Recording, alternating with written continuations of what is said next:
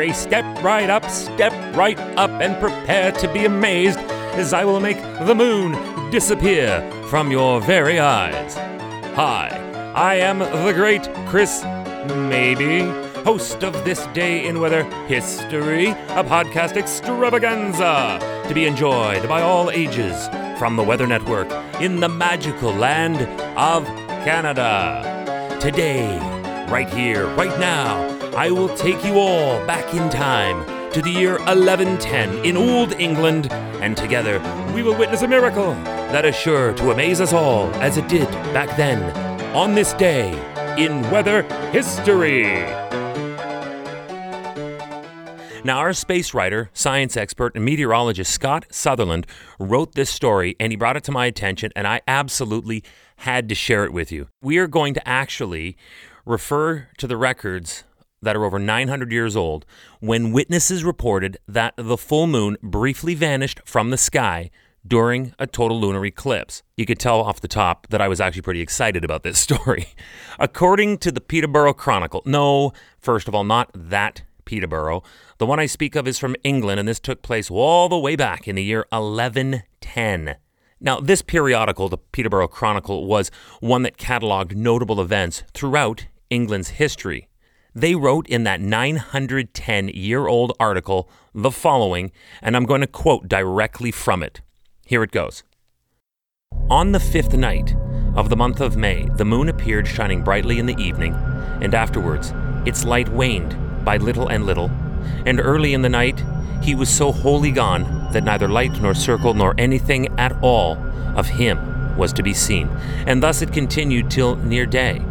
And then he appeared shining full and bright. He was a fortnight old the same day.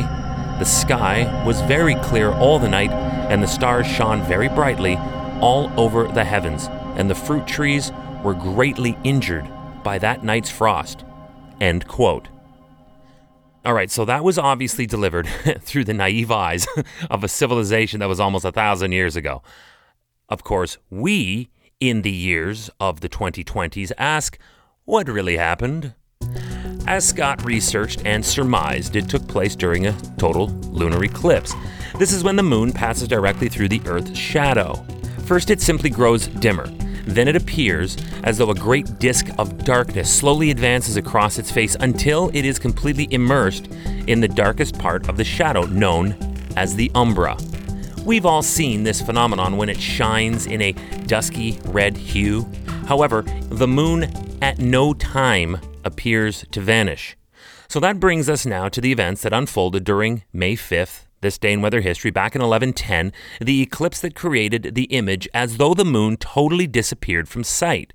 And it is actually very much like a magic trick, complete with distraction and illusion.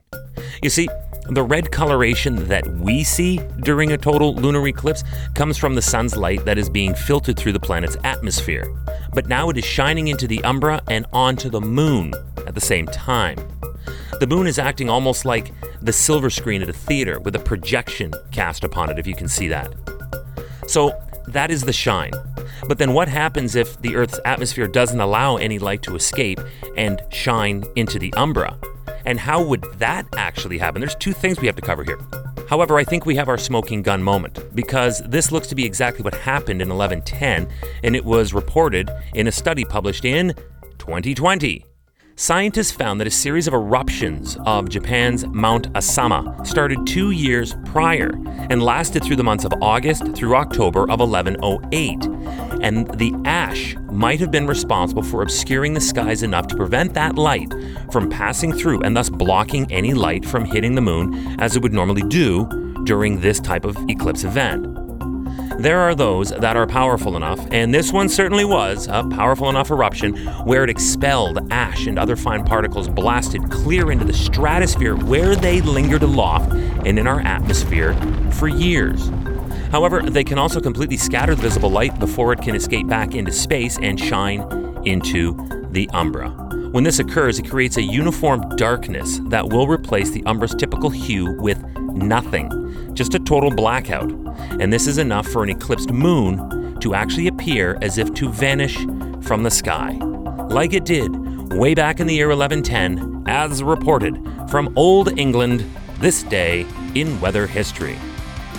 I cannot thank my good friend Scott Sutherland enough for providing today's story, and I invite you to go to theweathernetwork.com when we're done here and read his full article on this legendary event. It goes into much greater detail. Thanks again, Scott, for helping out with this story. It was awesome. Tomorrow is May 6th, and I'm back to flooding. Already this month, we've had, count it down, Quebec, New Brunswick, Ottawa, Manitoba, and tomorrow we go to the BC interior for what happened on this day in weather history with me, your host, Chris Mei.